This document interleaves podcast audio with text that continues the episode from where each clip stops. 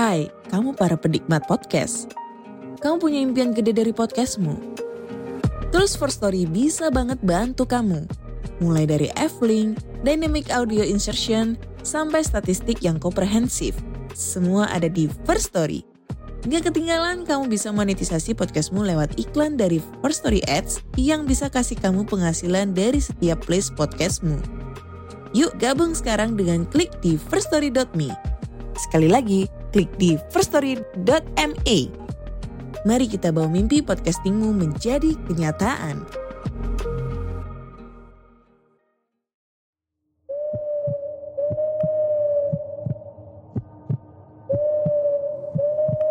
Ogo FM, listen on the go.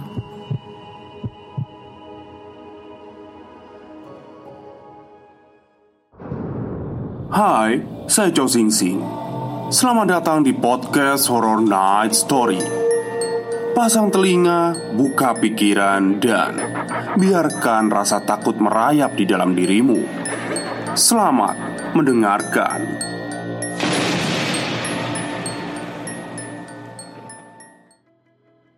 Assalamualaikum warahmatullahi wabarakatuh. Halo semuanya, jumpa lagi dengan saya Chow Sing Sing, kurator dari podcast Horror Night Story. Halo, apa kabar semuanya? Semoga kalian semua baik-baik saja ya. Dan seperti biasanya pada siang hari ini, saya kembali dan akan menghadirkan sebuah kisah mistis untuk kalian semua. Kisah mistis kali ini saya datangkan dari treat horornya Mas Netrakala.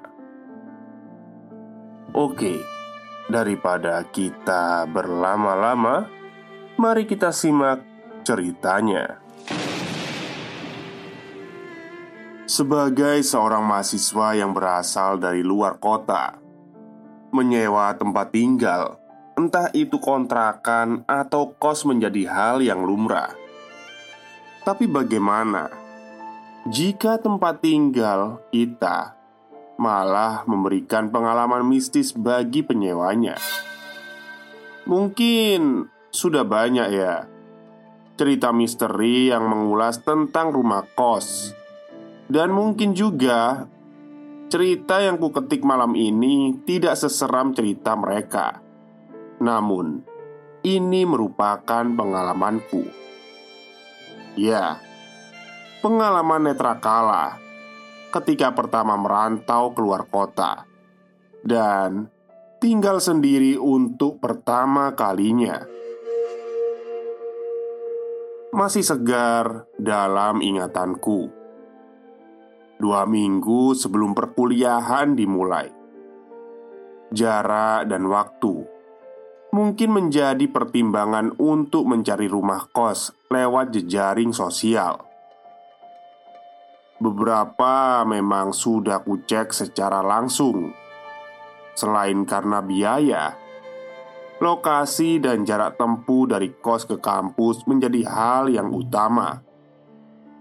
Dan sampai 1 minggu sebelum perkuliahan dimulai, aku masih belum dapat tempat untuk tinggal. Dan punya info kos gak? Ku ketik pesan untuk kenalanku Danang saat menjalani masa orientasi kampus. Lama tak kunjung mendapat jawaban dari Danang. Setelah beberapa jam kemudian dia menjawab, karena alasan sedang pergi ke gereja. "Kos di tempatku aja, kamar sebelah masih kosong kok," katanya. Dia meyakinkan bahwa kos yang ia tempati memiliki fasilitas yang lengkap, walau kamar mandi berada di luar. Namun ketika kita merasa lapar di tengah malam, dia menjamin tidak akan pernah kelaparan, karena lokasi dari kosnya berada di pinggir jalan dan dikelilingi oleh tempat makan. Karena merasa tertarik, akhirnya aku meminta kontak dari pemilik kos itu. Setelah bercakap-cakap, aku pun memutuskan untuk survei lokasi. Assalamualaikum, permisi, ucapku sambil mengetuk pintu rumah sang pemilik kos. Malam sebelumnya, aku sudah mencoba untuk mengkonfirmasi maksud kedatanganku. Dan ternyata rumah dari pemilik kos ini masih satu lahan walau beda bangunan. Waalaikumsalam. Cari siapa ya, Mas? Ucap wanita parubaya muncul. Oh, anu Bu, saya Netra. Kemarin udah janjian sama Bapak buat lihat-lihat kamar kos yang kosong, ujarku. Oh, sebentar ya Nak, saya panggilkan Bapak dulu, jawab ibu tersebut sambil masuk ke dalam rumah. Memang kos ini terbilang tidak mewah, tapi terlihat bersih. Cuma ada 10 kamar, 5 kamar di bawah dan 5 kamar di atas. Dan terdapat 3 kamar mandi di bawah tangga. Mas Netra, kata bapak yang kutaksir sudah berumur 60 tahun, namun masih terlihat segar bugar. Oh, iya Pak, saya Netra Pak, yang kemarin telepon sama bapak, kataku sambil menyodorkan tangan untuk bersalaman. Oh ya udah langsung aja ya.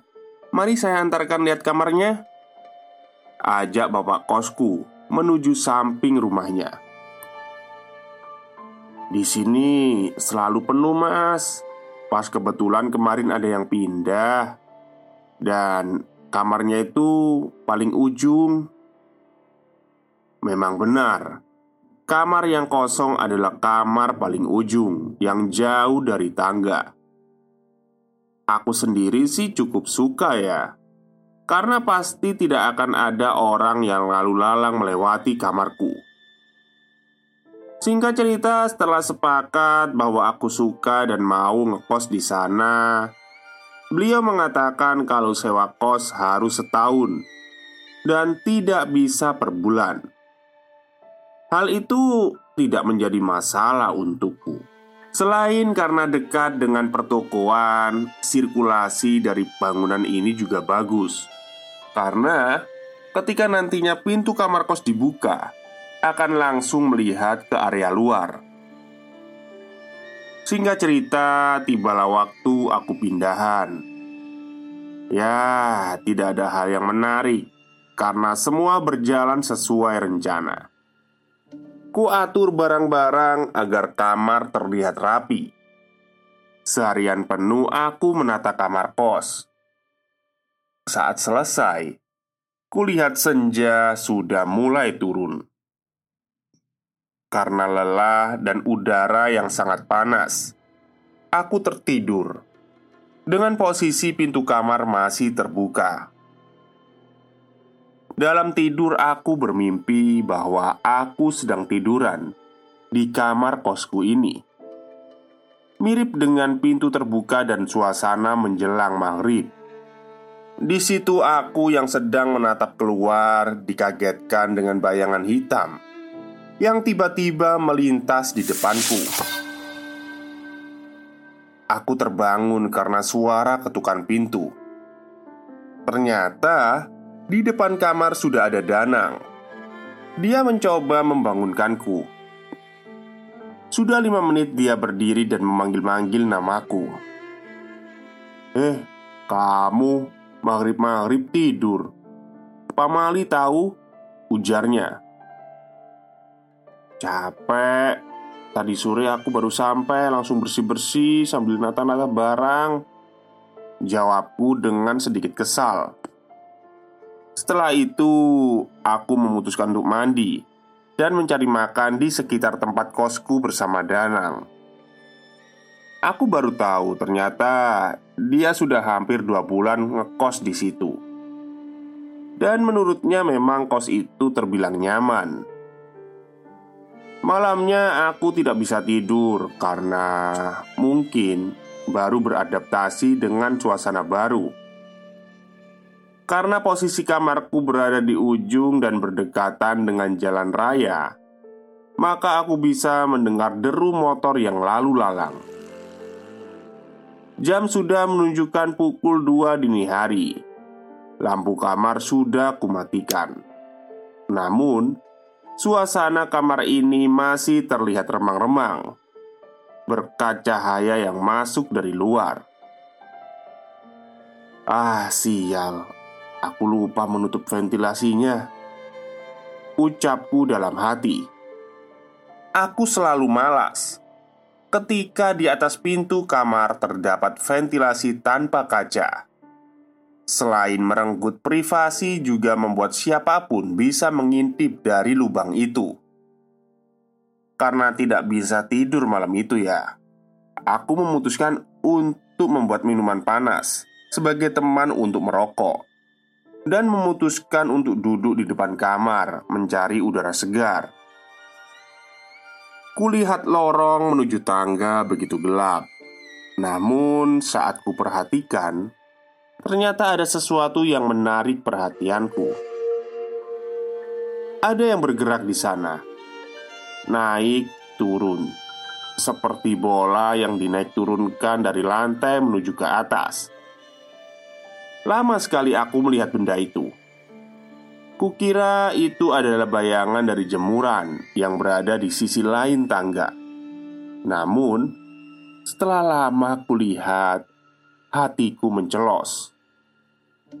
Itu adalah kepala dengan rambut panjang, seolah dia sedang membungkuk lalu berdiri.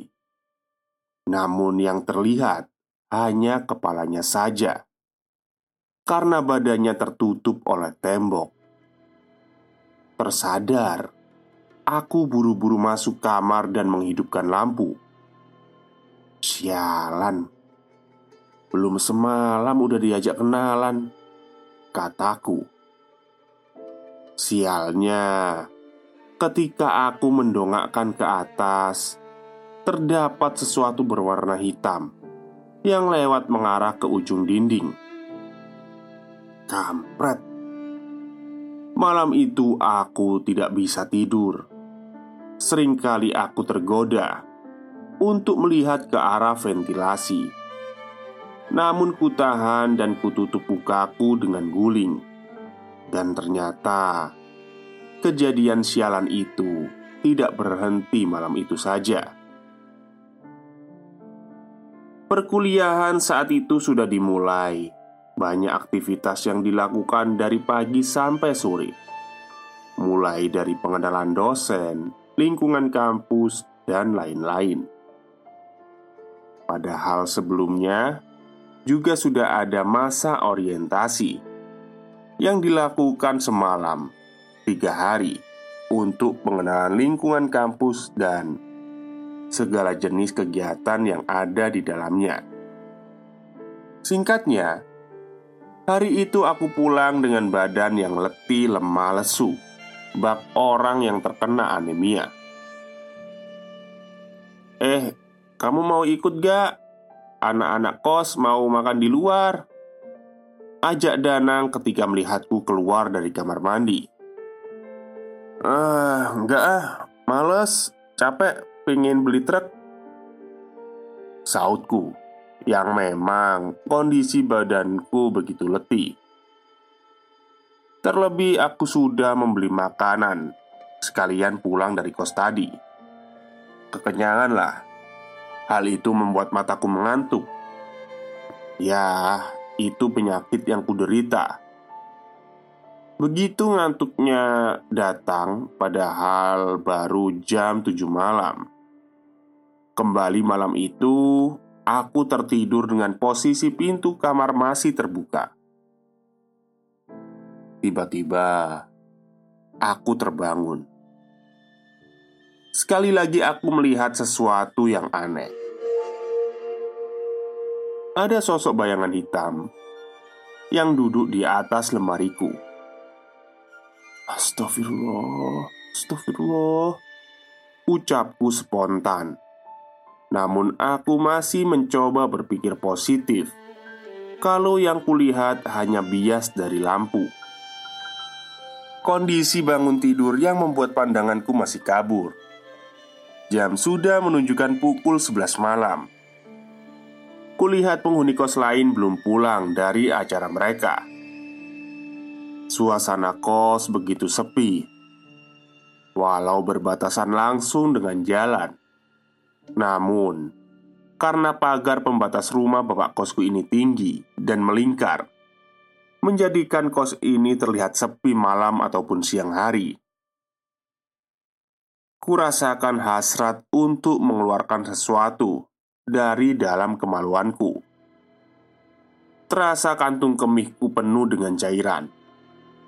Karena begitu malas, aku mencoba untuk menahannya dan tiduran. Tapi, ya akhirnya gak tahan juga. Segera aku berjalan menuju kamar mandi yang berada di bawah tangga. Yah, tidak terjadi sesuatu saat aku turun tangga. Meski ada rasa sebal karena lampu yang meneranginya mati. Sedangkan, di sisi lain terdapat banyak tumpukan barang-barang, sehingga suasana di tempat itu membuat bulu kuduku merinding. Selesai dari kamar mandi, aku langsung naik menuju kamar. Dan saat melintasi area transisi antara ke kamar dan area jemuran, aku merasakan ada sesuatu yang menyentuh kepalaku. Sontak saja langsung aku percepat jalanku. Malaslah aku untuk menengok, karena jelas itu adalah hal yang lain. Dan saat aku melintasi area transisi antara kamar dan area jemuran, aku merasakan ada sesuatu yang menyentuh kepalaku. Sontak langsung aku mempercepat jalanku, malas untuk menengok, karena jelas itu adalah kain. Dan tidak mungkin ada yang menjemur kain di situ. Di dalam kamar aku masih merasa resah. Dalam semalam saja sudah diperlihatkan sosok yang mendiami tempat ini. Namun sialnya para penghuni lain tidak mendapatkan perlakuan khusus dari mereka, termasuk Danang. Aku tidak pernah melihat apapun dan merasakan apapun. Saat kutanya perihal hal mistis yang ada di kos itu. Minggu berganti, tidak ada kejadian mistis yang kualami. Namun mungkin malam itu adalah malam yang sial bagiku. Karena akhirnya si penunggu area bordes atas tangga menampakkan dirinya di kamarku. Aku masih ingat waktu itu. Selain aku memang tipe orang yang suka penyendiri, aku juga orang yang pelor, nempel molor. Jadi kalau udah bau bantal, bisa dalam waktu 5 menit langsung terbang ke alam mimpi. Kejadian serupa ketika aku melihat sosok hitam yang duduk di atas lemari. Aku terbangun dari tidur karena rasa ingin kencing. Kuhela nafas. Memang sungguh tidak nyaman saat sudah nyenyak, tapi harus pergi beranjak menuju toilet. Kutunggu beberapa saat untuk memulihkan kesadaranku. Lalu aku duduk dan mengumpulkan niat. Dan sialnya, saat itu ada sesuatu putih, tinggi besar, dengan badan separuh masuk ke dalam tembok, separuh di luar tembok.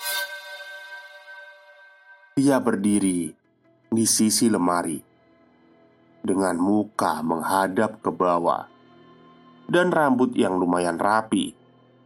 Tidak seperti yang diceritakan orang-orang, namun panjangnya menyentuh bagian lantai.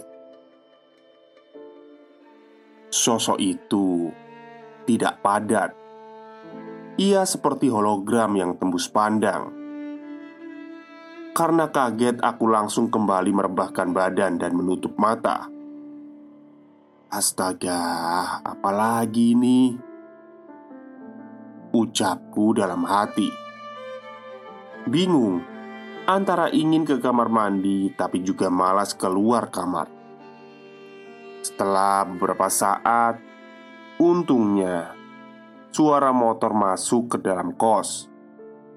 Lega dengan aktivitas di luar, segera aku menuju kamar mandi. Dan ternyata itu adalah Danang yang baru saja pulang dari ngopi cantik bersama gebetannya. Karena malas balik kamar, akhirnya aku memutuskan untuk ngobrol saja dengan Danang sampai rasa gelisahku datang.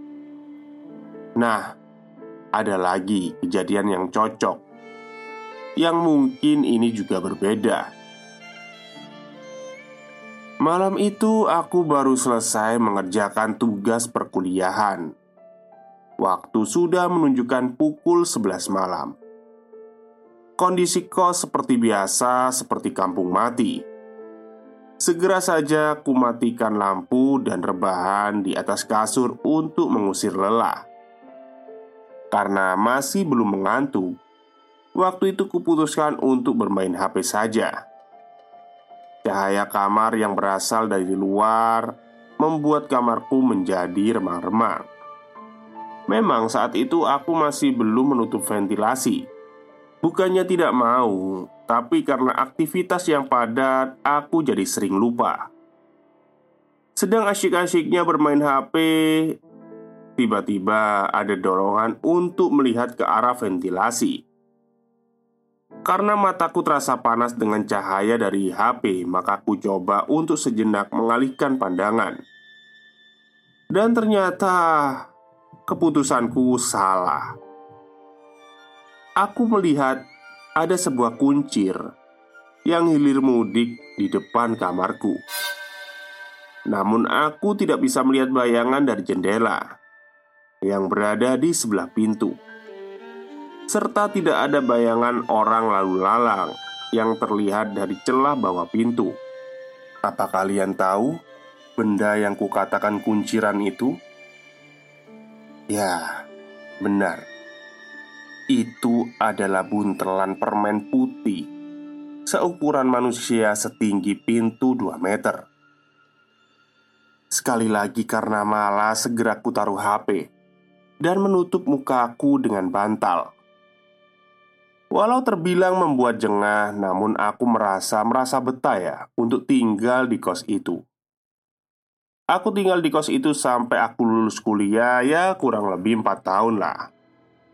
Namun setelah 6 bulan semenjak aku menempati kos itu, aku pindah kamar.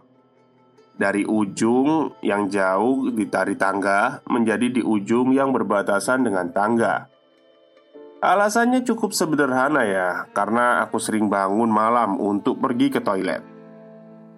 Nah, sekian dulu pengalaman yang absurd ini. Mungkin lain kali bisa kuceritakan beberapa pengalamanku dari pertama kali melihat mereka hingga kejadian kemarin malam saat aku tidur di salah satu bangunan tinggi dengan jumlah 8 lantai. Catatan, cerita pengalaman ini ku ketik pada pukul 2 dini hari, tapi yang gak ada apa-apa ya. Karena insomnia, jadi daripada gak ada kerjaan, lebih baik mencoba memberikan hiburan pada kalian. Hehe. Terima kasih. Baik, itulah kisah singkat dari Mas Netrakala yang menceritakan tentang pengalamannya saat tidur atau berkenalan ya dengan makhluk halus yang ada di kosnya. Dan silakan kunjungi YouTube-nya Mas Netrakala kalau mau mendengarkan cerita dari beliau juga. Udah ada YouTube-nya, silahkan ketik aja Netrakala gitu ya. Oke, mungkin itu saja cerita untuk siang hari ini. Semoga kalian terhibur. Selamat siang dan selamat beristirahat. Lho. Piye kabare? Penak jamanku toh? Jaman dimana bersama aku, Hakim. Kita berbincang banyak hal di podcast Priyarendeng.